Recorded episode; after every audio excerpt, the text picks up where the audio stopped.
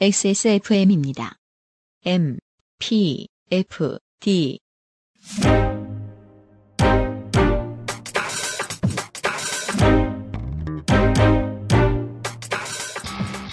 김영대입니다. 구십 년 텅빈 거리에서 구십삼 년 너의 결혼식의 주인공은 십칠 년 존니로 국민 가수의 위치를 재확인한 삼십사 년차 가수, 기획자, 작곡, 작사가, 그리고 그보다 한국 발라드사를 이야기할 때 떠오르는 첫 번째 얼굴입니다. 윤종신의 음악으로 꾸며드리는 이십사 년 첫 앰플리파이드 팟캐스트, 호스트 유승균 피디 나와주세요.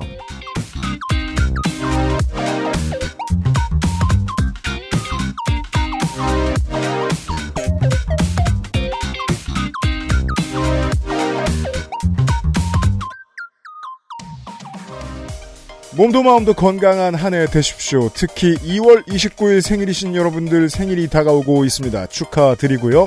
김영대 평론가 올해의 첫 시간은 발라드로 꽉 채우게 됐습니다.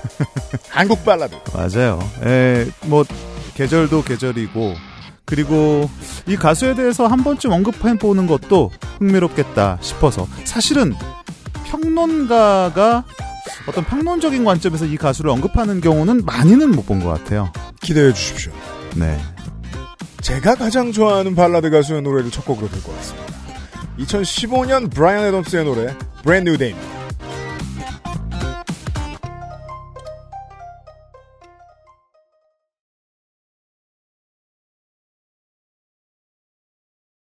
제가 옛날 옛적에 음악을 했었는데요.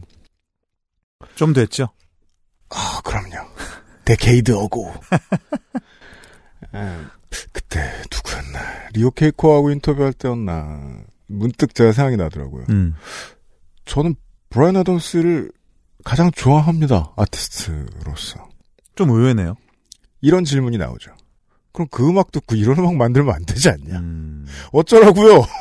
근데 그거는 그러니까 이런 음악하는 사람들이나 네. 혹은 음악의 인사이더들이었다면 하지 않았을 질문 같기는 해요. 아, 그러니까 하지 않았을 반응 같긴 해. 음. 우린 다들 알고 있거든.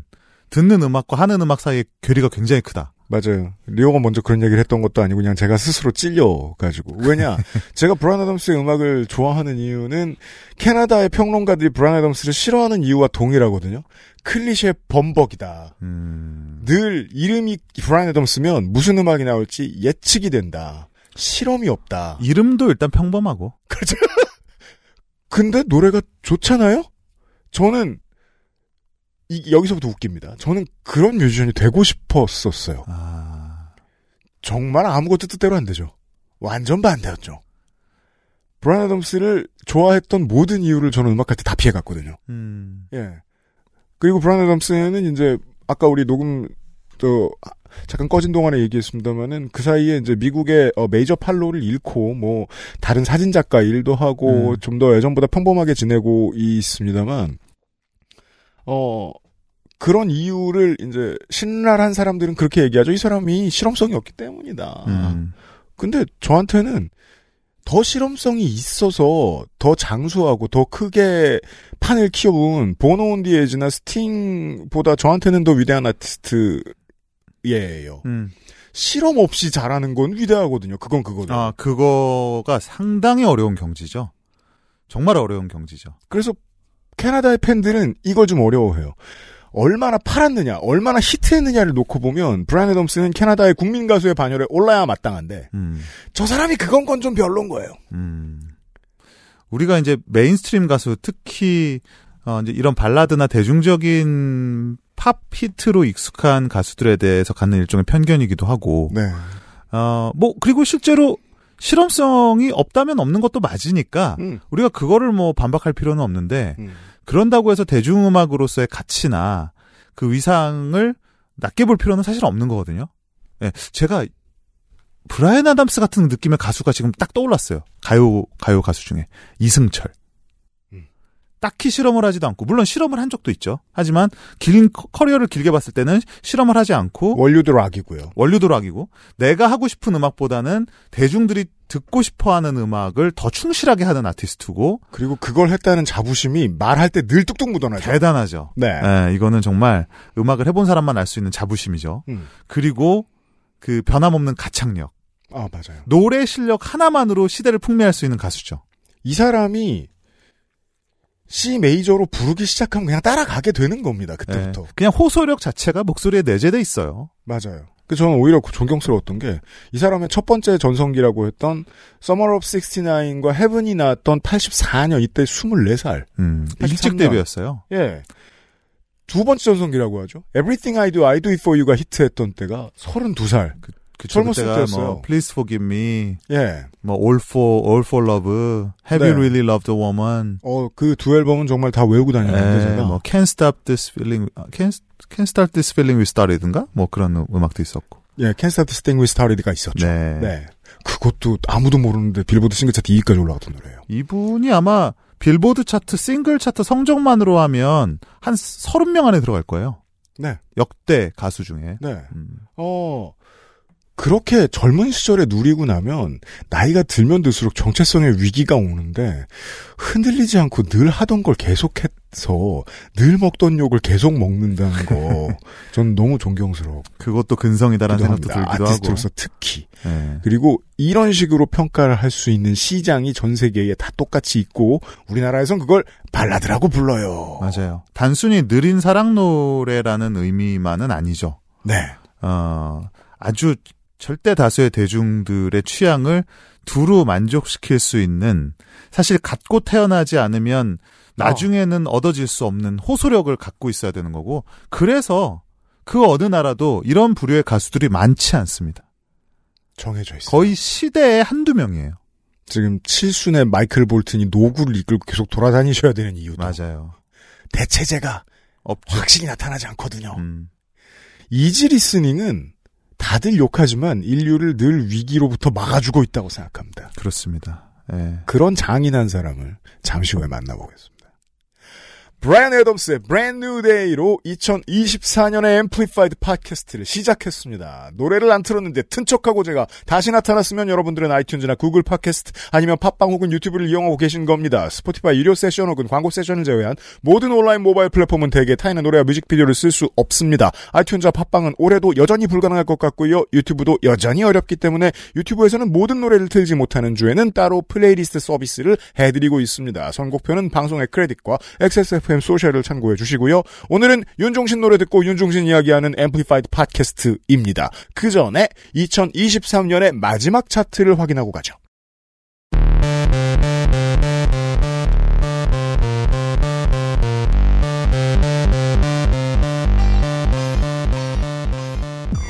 이천이십삼 년 마지막 주간의 멜론 차트를 들고 와 주셨습니다. 우리 지지난주에 했던 이야기의 별책부록쯤 되겠습니다. 홀리데이 시즌 멜론 차트예요. 네, 통합 차트죠. 가요와 팝송 모두 합한 차트인데 뭐 요즘은 워낙에 가요가 강하기 때문에, 하지만 유일하게 일 년에 한 번 음. 팝 가수도 가요 못지 않게 또 위력을 발휘하는 시기가 바로 크리스마스 시즌이죠. 하지만 요즘 팝은 뭐 정국이나 르세람핌밖에 없습니다. 그렇습니다. 이십 위는 아리아나 그란데의 Last Christmas입니다. 이게 저 신기하더라고요. 잠시 후 다시 말씀드리겠지만 어 아리아나 그란데의 크리스마스 앨범이 연말에 계속해서 상위로 올라오는 게 음. 다른 나라 차트도 좀 봐야겠는데 한국 특인 것 같다는 생각도 좀 들어요. 네, 이 버전이 워낙에 또 뭐 아마 계기가 있을 텐데 지금 정확히 제가 계기는 기억이 안 나요. 음. 근데 어쨌든 소셜미디어 같은 데서, 인스타그램 같은 데서 많이 또 쓰이기도 하고.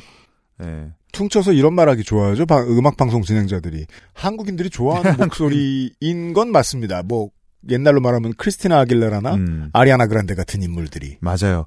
그 미국과 한국에서 좀 차이를 보이는 게, 미국에서는 아리아나 그란데도 대단하지만 테일러 스위프트의 테일러 스위프트를 가면 끝이잖아요. 압도적이죠. 압도적이죠. 네. 근데 우리나라에서는 오히려 인지도가, 제 주변에 테일러 스위프트는 잘 모르는데 아리아나 그란데 노래는 한두 곡 좀 알고 계신 분들이 많아요. 어, 그렇죠. 매우 그렇습니다. 네. 아... 십구 위는 아이브의 I Am, 십팔 위 악뮤의 후라이의 꿈, 십칠 위 너드 커넥션의 그대만 있다면. 큰 미민인과의 방송에서 짧게 소개를 해드렸던 유어 서머 레이블, 김사월, 김혜원, 슬릭, 못, 이랑 등이 소속된 아, 저, 레이블입니다. 맞아요. 여기에 밴드입니다. 사 인조 인디 밴드죠. 네. 어, 학교 밴드가 그대로 가고 있는 팀이고. 네. 어, 너목보 싱어게인 스케치북 나왔으면 나올 거 다 나온 거죠. 맞아요. 두드릴 수 있는 문 다 두드리는데 성공한 거고, 어, 브레이크아웃 우리... 트랙이 나왔습니다. 네, 또 우리나라 사람들의 취향에 또 은근히 잘 맞는 그 브리티시 락 계열의 음악들을 또 잘 구사하기도 하고. 어, 최근 인디 시장에서 이런 밴드들을 선호해요. 맞아요. 몇몇 기획사들이 있어요. 앞서 나가려고 음. 하는. 아, 아무튼 이 브레이크아웃, 이 팀의 브레이크아웃 트랙은 일기예보의 이 리메이크작이 되겠습니다. 네. 십육 위 임재현의 비엘 랩소디, 십오 위 아이유 피처링 천둥의 미리 메리 크리스마스. 이렇다니까요. 가요 캐롤의 뭐 클래식이라고 예. 봐야 되겠죠. 십사 위 제니의 You and Me, 십삼 위 전국 피처링 라투의 세븐, 십이 위 성시경, 박효신, 이석훈, 서민국, 빅스의 크리스마스니까. 뭐 역시 마찬가지입니다. 십일 위 악뮤의 러블리, 십이 위 아리아나 그란데의 Santa Tell Me. 네. 이 앨범 타이틀곡이었던 걸로 기억합니다. 맞아요. 그리고 아리아나 그란데가 약간 어떤 그쵸 약간 그 산타 어, 크리스마스 시절의 요정 같은 그 이미지의 마케팅이 또 잘 돼 있어요. 어, 어, 그, 그것도 그래요. 네. 어, 한국인들한테 물어보자는 거예요. 너는 라스트 크리스마스를, 어, 조지 마이클과 앤드류 리즐리의 목소리로 들을래? 아니면 아리아나 그란데의 목소리로 들을래? 이 질문에 대한 답변이 이, 지금 차트에 나와 있다는 겁니다. 네. 구 위가 시아의 스노우맨 되겠습니다. 어, 엠지 세대들에게는 그 어떤 캐롤보다도 익숙한 예, 머라이어 캐리의 오라이언 포 크리스마스 정도를 제외하고는 가장 많은 사람들이 이 곡을 떠올리더라고요. 이십일 세기 호주의 목소리. 네. 네. 어, 시아가 지금 그 궁금해서 연말 차트들을 돌아보니까 적어도 한국에서만큼은 어, 이때 계속 돌아오고 있습니다. 맞아요. 네. 네. 유독 이 시절의 인지도가 높아지고 있는 가수죠. 팔 위 범진의 인사, 칠 위 박재정의 헤어지자 말해요, 육 위 아이브의 베리, 오 위 마라이어 캐리의 연금송, 네, 사 위 태현의 투 엑스. 아, 제목도 자, 언급을 안 하는군요. 그 연금송은 누가 모른다고. 우리가 태현 이야기를 하자마자 태현의 앨범이 쫙 하고 나왔습니다. 네. 어, 켄지의 곡이고요. 맞아요. 네, 십일월 말에 나왔더군요. 네. 제가 기회가 되면 다시 또 한번 태현 이야기를 해보도록 하겠습니다. 좋습니다. 삼 위 에스파의 드라마, 이 위 르세라핌의 퍼펙트 나이트, 일 위 아 할리데이 시즌 특 엑소의 첫눈입니다. 올해가 좀 특별해요. 사실 첫눈이라는 곡이 겨울에 많은 케이팝 팬들이 좋아하는 노래긴 한데 예. 올해는 약간 이벤트처럼 또 챌린지처럼 이게 어 그러니까 사실은 그만큼 약간 한 바퀴가 돈 느낌이죠. 그러니까 첫눈이 발매됐을 당시에는 그러니까 오라이언 포 크리스마스랑도 비슷해요. 음. 오라이언 포 크리스마스는 구십사 년에 발매됐을 때보다는 오히려 이천 년대 이후에 다시 주목을 받았거든요. 맞습니다. 첫눈도 당시에 음. 물론 히트곡이었지만 음. 오히려 나온 지 지금 시간이 흐름에 따라서 음. 그 시절을 이제 회상을 하는 사람들을 포함해서 이 노래를 어, 새롭게 접하는 사람들, 일종의 이제 뉴트로 레트로 같은 컨셉이 또 돼버린 거예요. 어느새. 일, 이 세대와 삼, 사 세대 아이돌이 그 점이 다른 것 같아요. 네. 제가 뭐 방금 공부한 놈이 뭘 맞추겠습니까? 하지만 일, 이 세대는요. 어, 자기 노래가 다시 한번 히트할 때쯤에 이미 다 은퇴해서 절반은 연기자 하고 있고 나머지 절반은 집에 있어요.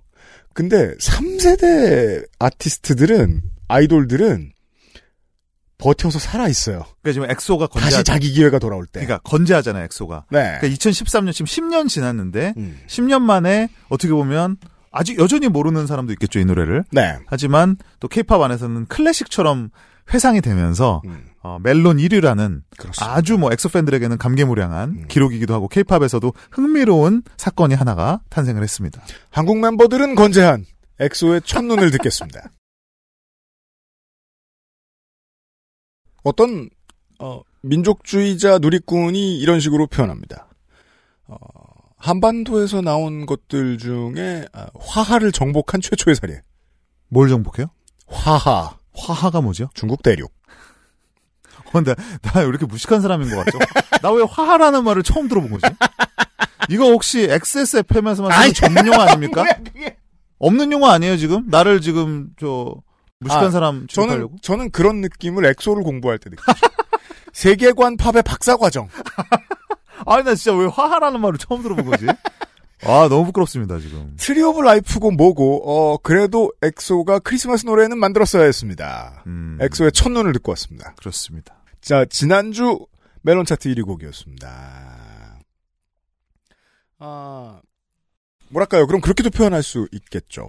그, 삼 세대의 아이돌을 그 팬덤의 크기가 세계관이 얼마나 어려우냐로 결정되는 이 추이를 음. 만들어 놓은 게 엑소. 사실 엑소 자체만을 보면은 그에 해당하진 않아요. 그러니까 참 흥미로운 건데 엑소가 분명히 세계관의 물꼬를 튼 거는 맞아요. 음. 근데 엑소 때만 해도 뭐 그렇게 공부를 해야 된다거나 그 세계관을 몰라서 내가 엑소를 못 좋아하겠다 이런 건 없었어요. 아 그래, 그건 아닌 것 같아요. 예, 예. 예. 엑소야말로 굉장히 대중적인 그 어떤 분들은 그러시더라고요. 마지막 대중적인 남돌이다. 음. 아, 그것도 저는 뭐 일리가 있다고 생각을 합니다. 어쨌든 그렇습니까? 으르렁까지는 음. 우리가 소위 말하는 모든 사람들이 아는 히트곡에 가까웠죠. 음, 음, 음, 네. 케이팝을 잘 몰라도 네. 슈퍼주니어의 쏘리쏘리와 음. 엑소의 으르렁은 알지 않습니까? 그건 맞습니다. 네. 근데 네. 그 이후에 남돌의 역사를 보면 뭐 아주 예외적인 방탄소년단 정도를 제외하고는 음.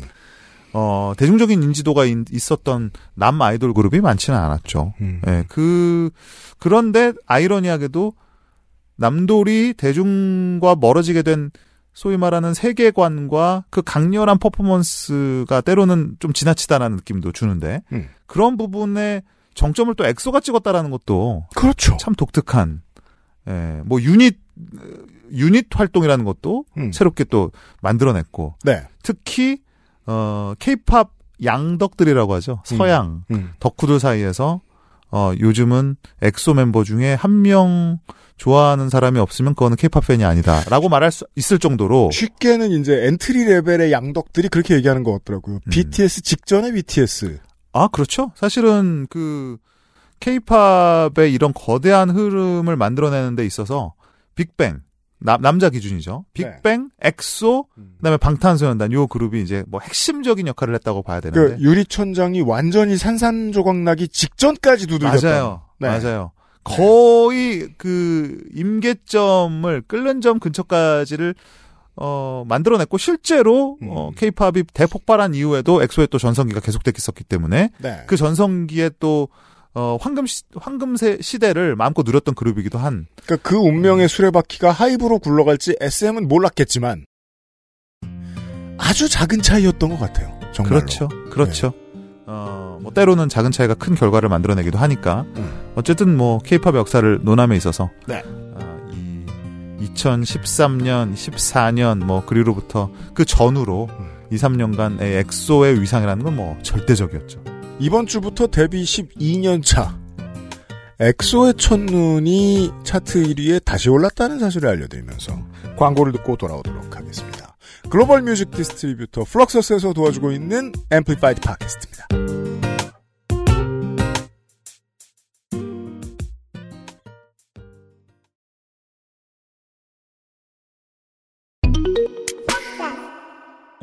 글로벌 차트 상위권, 해외 공연 매진, 해외 시상식 노미네이트.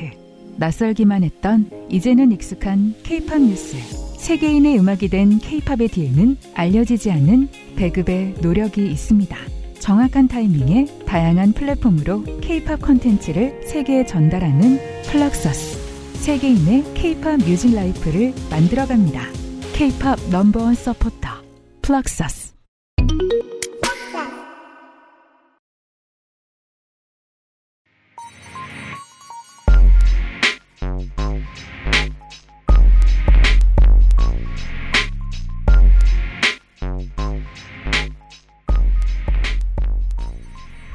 좋아요, 좋아요. 좋은 선택이에요.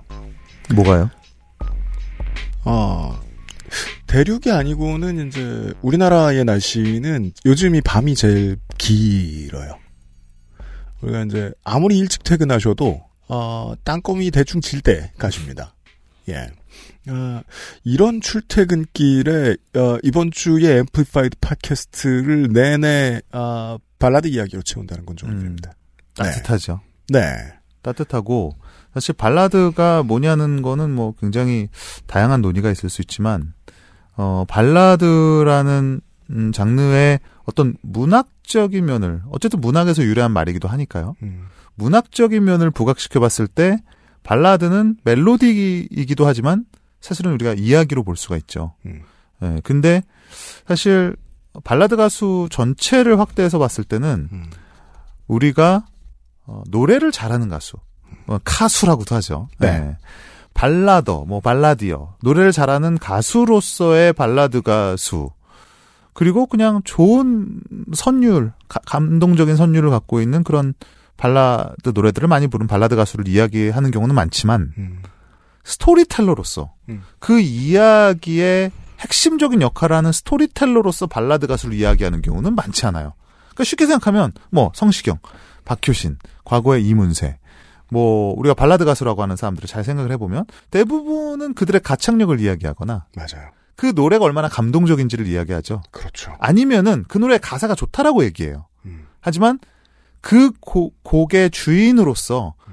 그 사람의 스토리텔링이 좋다, 그 사람의 이야기꾼으로서의 자질이 좋다라고 이야기를 하는 경우는 가요계 역사, 발라드 역사를 통틀어봐도 몇 사람 되지 않고요. 심지어는 팝 음악에서도 많지 않습니다. 많지 않죠. 오히려 포크 음악으로 가면은 그런 경우가 있죠. 밥 딜런이라든지 탐패티, 조니 미첼이라든지, 네, 조니 미첼, 네, 탐패티라든지 이런 사람들을 우리는 좋은 스토리텔러라고 하죠. 이야기꾼으로 기억하죠. 멜로디 이상으로 그들의 가사와 서사를 중요하게 생각하죠. 근데 사실은 그 멜로디만큼이나 가사나 서사가 가장 중요한 음악이 발라드인데 우리는 발라드에서 스토리텔러를 잘 이야기하지 않습니다. 기본적으로 물론 뭐 겹치긴 하는데. 음. 싱어게인을 시청자가 봅니다. 네. 어, 불특정한 시청자가 봅니다. 노래를 얼마나 잘할까라고 표면적으로 생각합니다. 맞아요. 근데 잘 못했을 때도 있거든요. 음. 다수는 뭐라고 합니다. 어, 근데 임재범 씨가 수고하셨습니다라 그래요. 음. 잘했습니다라 그래요. 그래서 다시 생각하는 거예요. 뭐가 좋았지? 시청자 중에 한 삼십 퍼센트 정도는 이게 왜 좋았는지 알아요. 음. 이걸 이제 프로들의 세계에서는 발라드 가수가 부스에 들어가요. 분명히 노래 못할 거 알아. 근데 박수를 받아서 나올 때가 있어요. 스토리텔링 이야기입니다. 그렇죠. 이야기를 힘있게 전달하는 능력. 싱어다 라고 해서 잘하는 것과 존경받는 건 쉽습니다. 근데 이 사람이 시인, 음유시인, 바드다, 트루바두르다 라는 이유로 존경받는 건 아주 어려운 일입니다. 네, 음악에서 드물죠. 블루스에서든 포크에서든 락에서든 우리가 시인이라고 언급하는 사람은 몇 되지 않죠. 어떻게 보면 음악을 만드는 사람들이 어, 조금 더 쉬운 길을 택하죠. 어, 더 가능, 성공하기 쉬운 가능한 길을 택하기 때문에 음. 우리가 노래를 잘하는 이를테면 하나의 기술로서 기회로서의 음. 음악을 접근하는 것이 사실은 이야기꾼으로서 접근하는 것보단 더 쉬운 방향입니다. 기회로서 노래 잘하는 사람 툭 떠올랐습니다. 씨야죠. 야, 저 기이하다. 저렇게 잘하네. 뭐 그런 것도 있을 수 있겠고 음. 뭐 정말 가창력이 좋다 우리가 얘기를 하잖아요. 음. 대부분의 발라드 가수들은 가창력이 좋다고 얘기를 하는데 네. 물론 윤종신 노래 잘하죠. 음. 잘하는 정도가 아니라 너무 잘하죠. 네. 하지만 윤종신의 음악에는 그 가창력 이상의 무언가가 있고 다들 그 이유 때문에 좋아한다는 거죠. 참 독특한 현상이죠. 평론가가 윤종신의 노래 세 곡을 골라오셨습니다. 네. 처음으로 들을 노래는? 어, 그때라는 곡이에요. 오늘 그 고른 세 곡이 제가 뭐 이 세 곡의 각각에 대해서 특별한 할 말이 있어서라기보다는 음. 비교적 최근의 노래로서 여러분들이 잘 모르실 것 같은 노래 한 곡, 그 다음에 여러분이 너무 잘 아시는 윤종신의 대표곡 한 곡, 그리고 지금 이 시점에 사실은 연말에 들으면 더 좋은데 연초에 들어도 괜찮을 만한 어, 좀 마음이 정리가 되는 윤종신의 노래 이렇게 세 곡을 준비를 했어요. 첫 저 곡은? 유명한 네. 마케팅 프로젝트 월간 윤종신의 이천이십삼 년 시월호 곡입니다. 맞습니다. 그때를 듣고 오죠. 아직도 야마하 모티프 이에스 에잇을 쓰는군요. 그, 그거부터 보셨어요? 키보드 제작회사들은 참 좋겠어요. 한번 만들어 놓으면 이십 년, 삼십 년 팔려가지고.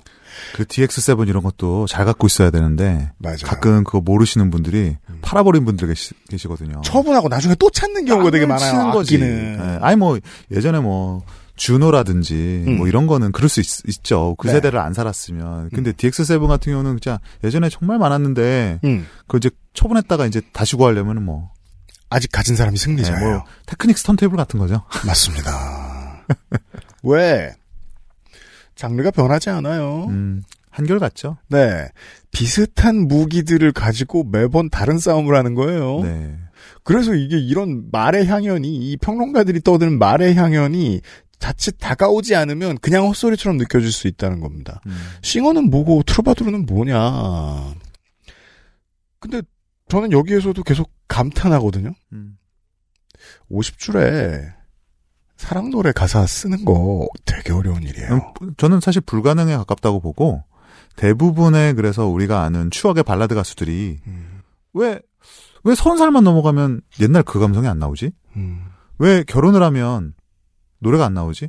너무 당연한 거예요. 음. 그게 그냥 인간적인 그 기본 정서로만 보면 충족된 게 다르고 니즈가 다르잖아요. 네, 그래서 우리가 뭐 과장되게 우리 뮤지션들이나 이렇게 뭐 관련한 사람들 만나면 뭐 그 농담 반 진담 반으로 그런 말 하잖아요. 다 내가 기타를 배운 것도 내가 노래를 하는 것도 내가 음악을 하는 것도 다 여자를 꼬시려고 한 거다.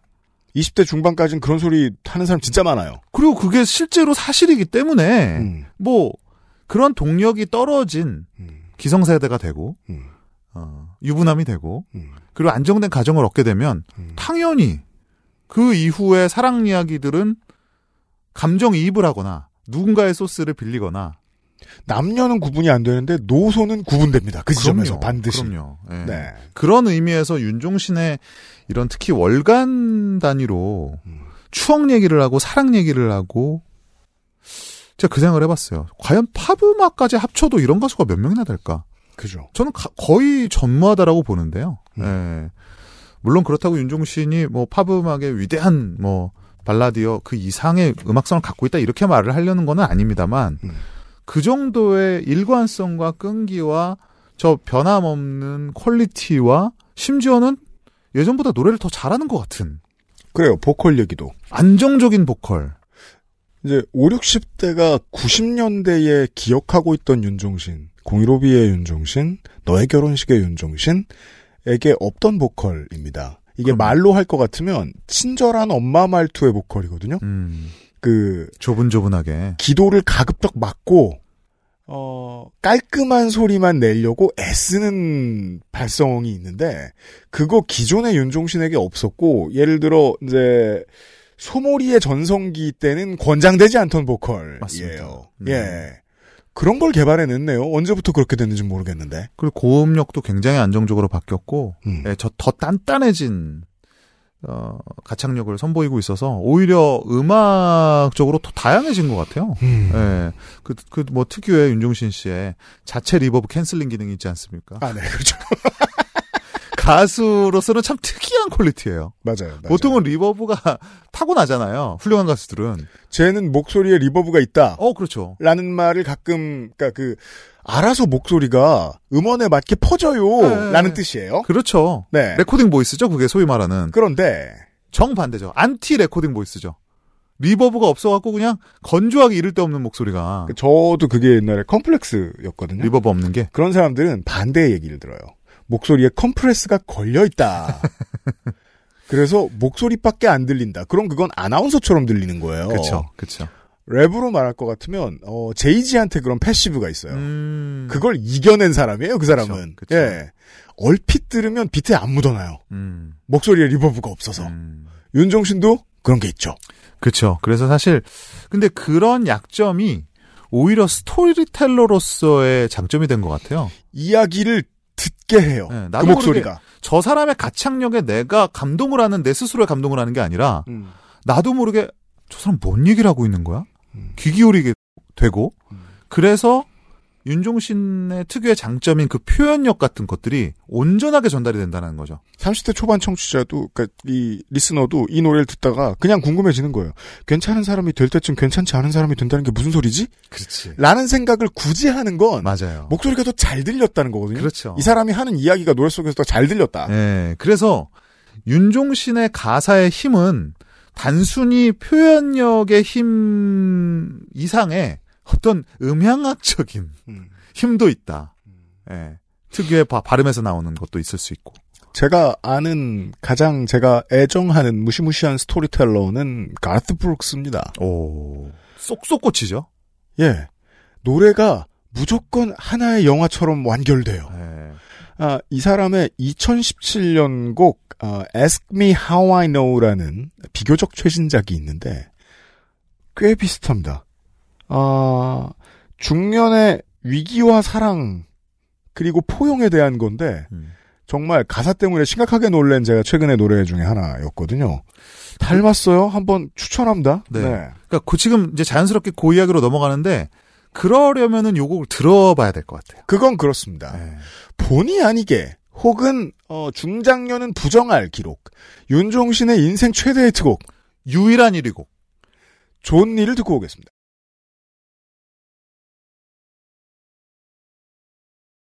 이런 노래는 금지돼야 됩니다. 아니 노래 잘 듣고 나서 첫, 첫 일성이 우리 노래 듣는 동안 얘기했어요 안 했어요? 네. 이게 어 분명히 김현우 평론가 이렇게 말씀하셨습니다. 아 이렇게 말하는 남자를 좋아하는 여자는 세상에 없다. 있을 수가 없죠. 네. 네. 뭐 착각 뭐, 대단한 착각이죠. 뭐 그 남자의 엄마 누이를 그, 그 사람들도 권하지 않을 거예요. 권하지 않죠. 왜냐하면 어 저거 오래 하다 보면 범죄자가 되기도 네. 하고 시간이 갈수록 사랑과 이제 범죄와의 그 경계가 우리가 알고 있었던 경계가 상당히 모호해지는 경우가 많지 않습니까? 그 왜 요즘 올해 특히나 음. 전 세계적으로 독감이 대유행입니다. 네. 왜냐하면 삼 년 동안 사람들을 못 보면서 많은 사람들이 바이러스를 피해 다녔기 때문에 면역력이 낮아져서 음. 감기에 필히 걸려야 되는 상황이었던 거예요. 네. 어, 저는 사랑이 감기 같은 거라고 생각해요. 음. 리스크를 지고 얻는 게 있고 손해보는 게 있는 거죠. 이 도박판이라서 누군가는 이, 다 잃을 수도 있어요. 음. 어, 남성 대다수가 가지고 있는 사회적인 사랑에 얽힌 사회성이 대저 이런 게 있습니다. 네. 이런 걸 표현하는 건 어렵습니다. 왜냐하면 비호감일 가능성이 너무 높아서. 이 콤플렉스에 관한 건데 네. 생각을 해보면 사랑 노래라는 거는 우리가 이별을 이야기할 때든 사랑을 이야기할 때든 기본 감성은 아름다움이에요. 음. 그러니까 이별이 물론 슬프죠. 음. 하지만 그 슬픔을 아름답게 풀어내는 게 이별 노래죠. 네. 사랑을 하는 것도 당연히 아름다운.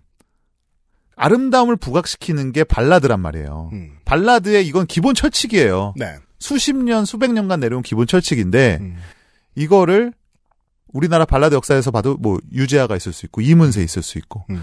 뭐 이따가 또 언급을 하겠지만은 발라드 가수는 아니지만 동물원도 있을 수 있겠고요. 음. 그 뒤에 뭐 신승훈, 음. 조성모, 성시경 뭐 나얼, 김범수 이르기까지 단 한 번도 변하지 않은 건데 적어도 그 사람들은 가사 쓸 때 이거 안 넣었습니다.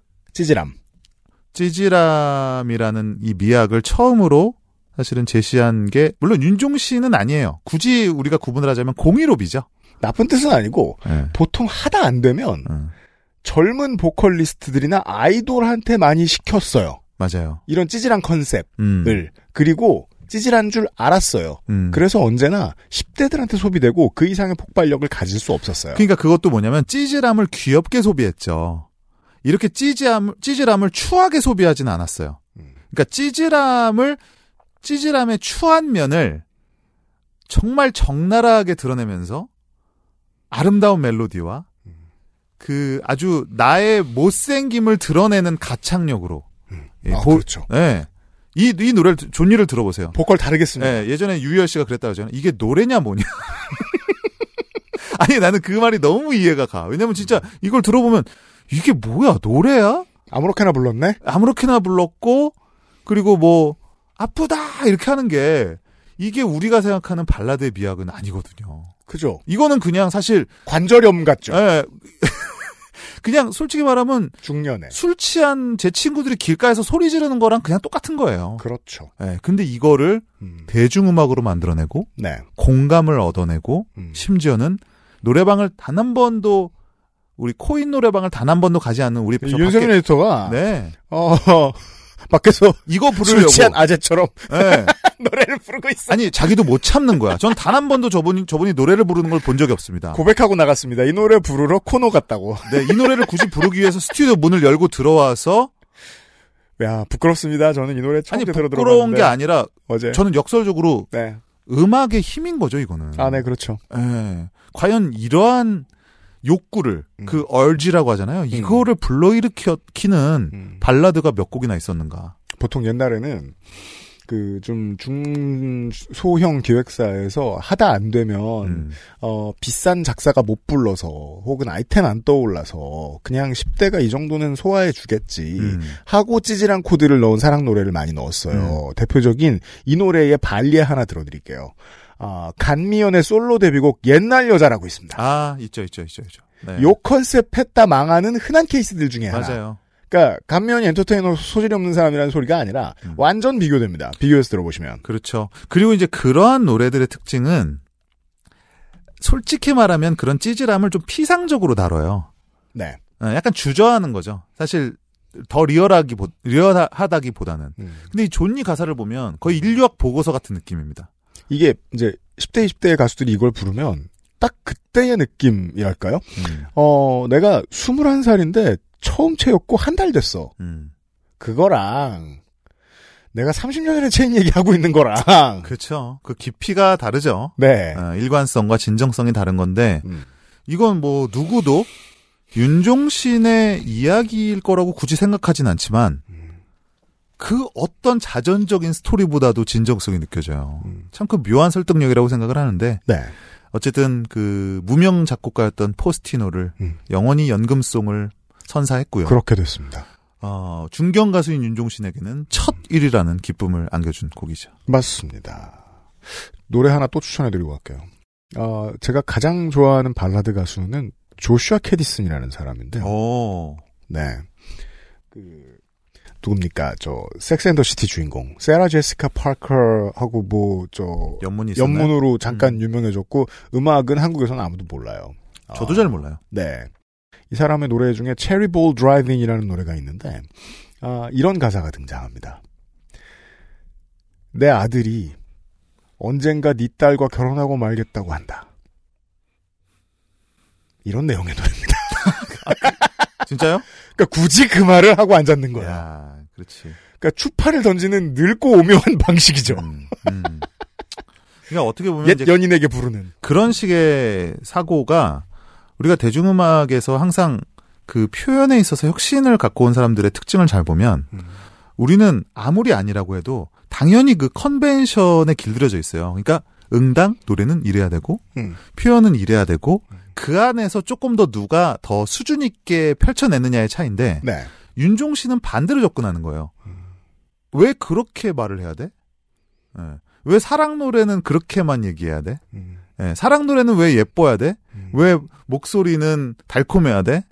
예, 이런 모든 사실은 발라드의 유재하와 이영훈이 만들어낸 그 발라드의 모, 모든 문법을 음. 계승하면서 사실은 파괴한 인물이죠.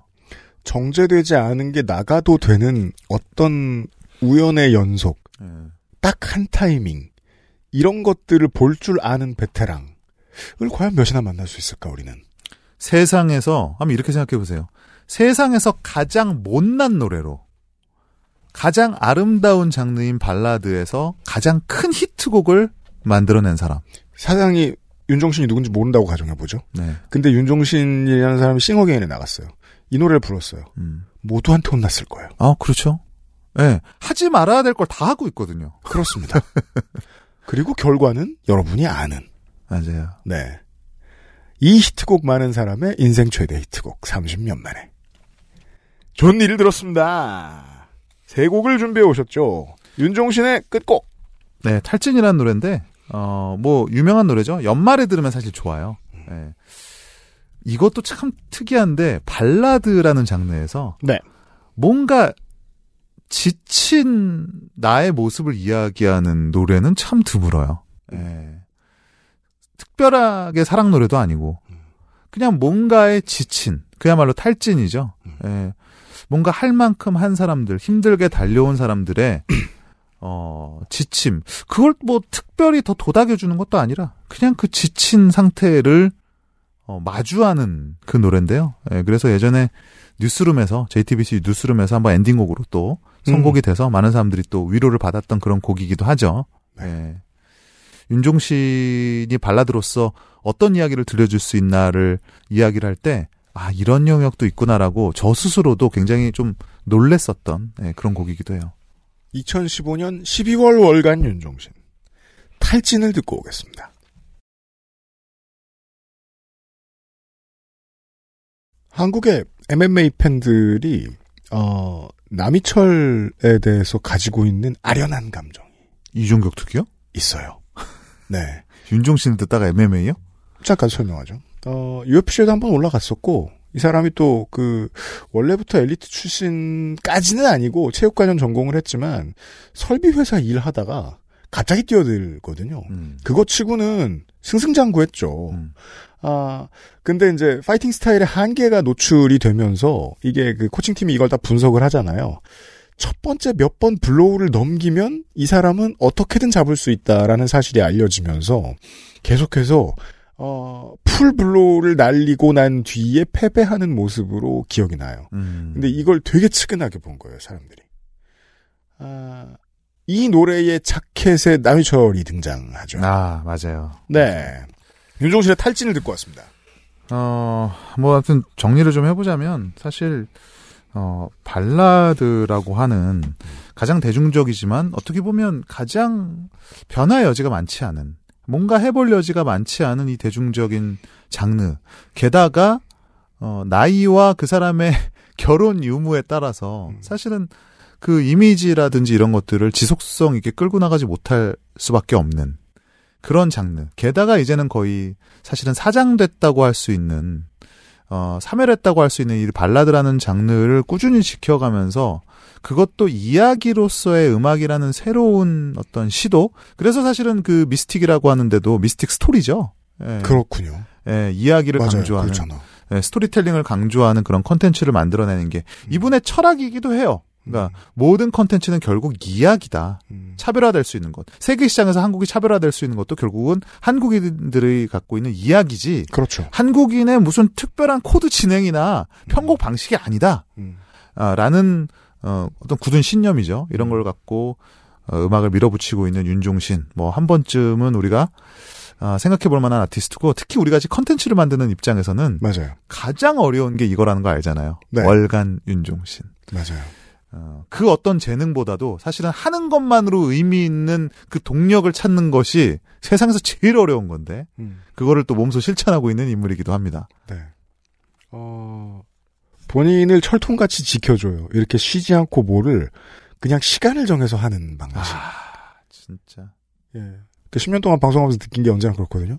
매번 최선의 결과물이 나오진 않는데 되게 잘 됐을 때는 언제나 스토리텔링이 만족스러웠을 때였던 것 같긴 해요. 맞아요. 이게 음악할 때하고 또 다른 기분이에요.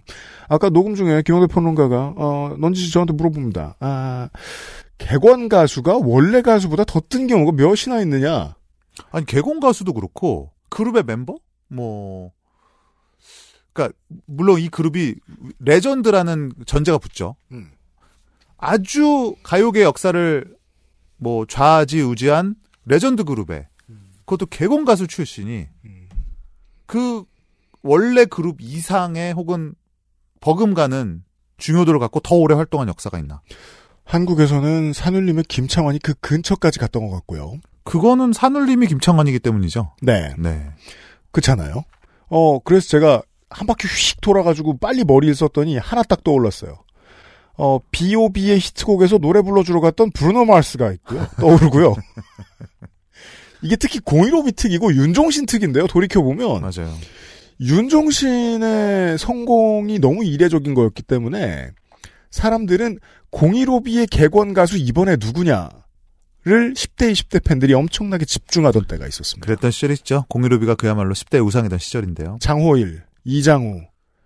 장호일, 한때 티네이지 스타가 됐었어요. 장호일, 정석원 두 명의 정석원. 축, 축으로 뭐 네. 이장우, 김태우, 윤종신. 음.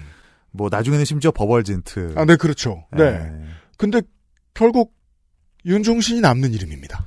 그렇습니다. 네. 네. 저는 그게 어 그냥 좀 좁게 말하면 가사, 음. 좀 더 과 어, 크게 말하면 이야기의 힘이라고 보고요. 네. 거기에는 윤종신만의 정말 그 성실함, 꾸준함. 그리고 저는 본인 스스로는 막 자기를 대단한 사람이라고 생각하지 않, 안, 않으시는데 저는 그게 대단함인 것 같아요. 그 미세하지만 조금씩 성장해 나가는 향상심 같은 것들, 음. 예, 이런 것들이 오늘날의 윤종신을 만들어내지 않았나. 어, 아, 참 앞으로 목격하기 힘들 그런 희귀한 뮤지션입니다. 그 본인을 대단하다고 생각하지 않을 거는 저도 충분히 이해를 해요. 예를 들어 이런 회사를 운영하고, 그러니까 뮤직 인더스트리에서 회사를 경영하고 자기도 음악을 하는 사람이 어, 우리 음악이 스토리텔링으로 가야겠다라고 얘기하는 건. 케이팝이 지금 세상을 휘어잡고 있는 메이저 스킬 같은 건 내가 쳐다보지 않겠다. 맞아요. 라는 뜻이거든요. 대신 다른 걸 하겠다. 저는 이걸 니치마켓이라고 결코 부르고 싶지 않아요. 음. 왜냐하면 잘 되면 이게 메이저가 되니까. 그렇죠. 하지만 본인 살아있는 동안에 안 될 수도 있거든요. 맞아요. 그걸 알고 있지 않으면, 인정했지 않으면 이런 활동을 이 오랜 시간 동안 못합니다. 아, 정확히 보신 것 같아요. 네. 정확히 보신 것 같아요. 그러니까 본인 스스로 내가 나의 이런 활동이 뭐 가요계를 어떻게 뭐 어, 뒤바꿀 거다, 혹은 뒤엎을 거다라는 생각을 갖고 있지 않고, 오히려 갖고 있지 않았을 때 나오는 근성 같은 거라고 생각이 들거든요. 대신 내가 스스로를 믿고 성실하게 가면 누가 나를 밟고 크겠지. 어, 그런 것도 있고 정도의 생각을 하고 있는 것 같아요. 맞아요. 그리고 아, 결국 다시 돌아가는 얘기인데 존니가 증명을 했잖아요. 음. 네, 그 수십 년의 커리어에서 존니가 가장 큰 히트곡이자 어, 그리고 지금 세대를 초월해서 많은 사람들이 부르는 노래가 됐다는 사실이 뭘 말하는가. 거기에 답이 있는 거죠. 네. 매달 하잖아요. 매달 하면서 아... 이번 달에 나온 게 내 인생 최고의 히트곡이 될 거라는 생각을 할 가능성은 제로입니다. 네. 없어요, 없어요. 예. 성실하면 될까요? 윤종신 얘기를 하는 브이파이브 팟캐스트 시간입니다. 광고를 듣고 와서 볼트 시간이에요.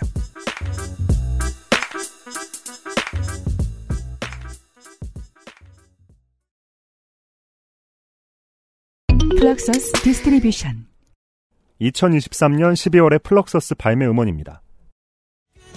소란의 굿바이.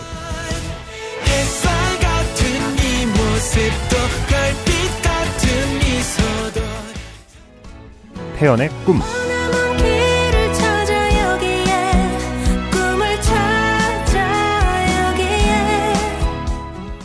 김한선의 필링 리믹스 버전.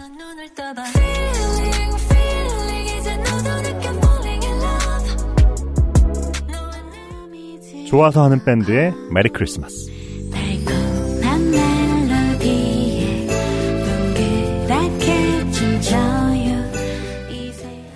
애플 뮤직, 스포티파이, 유튜브, 글로벌 스트리밍 플랫폼에서 만나실 수 있습니다. K-팝이 세계를 만나는 길, 그 곁엔 언제나 K-팝 넘버원 서포터 플럭서스.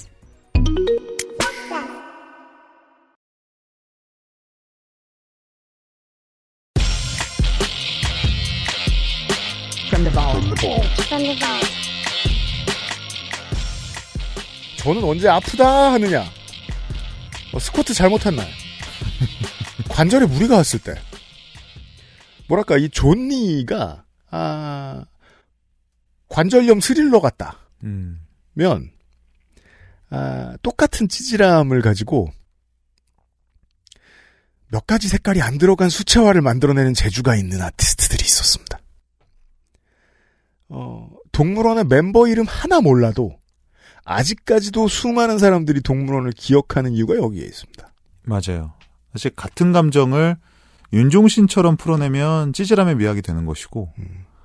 동물원처럼 풀어내면 아련한 옛 추억이 되는 것이죠. 찌질했는데 어떻게 그렇게 만들었어요? 그, 그 과연 저는 뭐 같은 사람일 수도 있지 않을까? 사람의 마음에 그 두 가지가 공존하는 게 아닐까? 그렇죠. 아, 라는 생각이 드는데, 그래서 오늘 갖고 온 노래는 시청 앞 지하철역에서입니다. 모르는 분들은 행운입니다. 이제 명곡을 들으실 거거든요. 안 들은 귀를 사고 싶다라는 말 있잖아요. 네. 이 곡에 해당하는 거죠. 드래곤볼 초회차 리딩 같은 겁니다. 네. 그리고 거, 걸어가는 모습까지도 묘사를 하는데 음. 뭐 잠시 너를 만나러 갈 때 내가 누군가의 발을 밟았기에 음. 커다란 웃음으로 미안하다, 아, 쑥스러운 모습인가요? 아무튼 미안하다 말해야 했었지. 음. 사실 그게 뭐라고. 음. 그게 무슨 어떤 유의미한 정보입니까? 사실은? 그죠. 노래 가사로 봤을 때. 네. 하지만 그 이야기에 귀를 기울이게 되고. 음. 그래서 그 다음은 무슨 일이 있었던 걸까? 네. 그 사람과는 어떻게 됐을까? 마음속으로 그림 그릴 수 있는 모든 자 그림이 다 그려집니다. 네, 윤종신의 스토리텔링의 원조라고 봐야 될 것 같아요. 절반이 유자에서 왔다면, 음. 어떤 아름다운 그 섬세한 표현력이 유자에서 왔다면, 음. 이렇게 뭔가 그냥 현실을 마주하는 담담한 그 리얼리즘은 네. 동물원에서 왔다고 봅니다. 동물원의 시청 앞 지하철역에서입니다.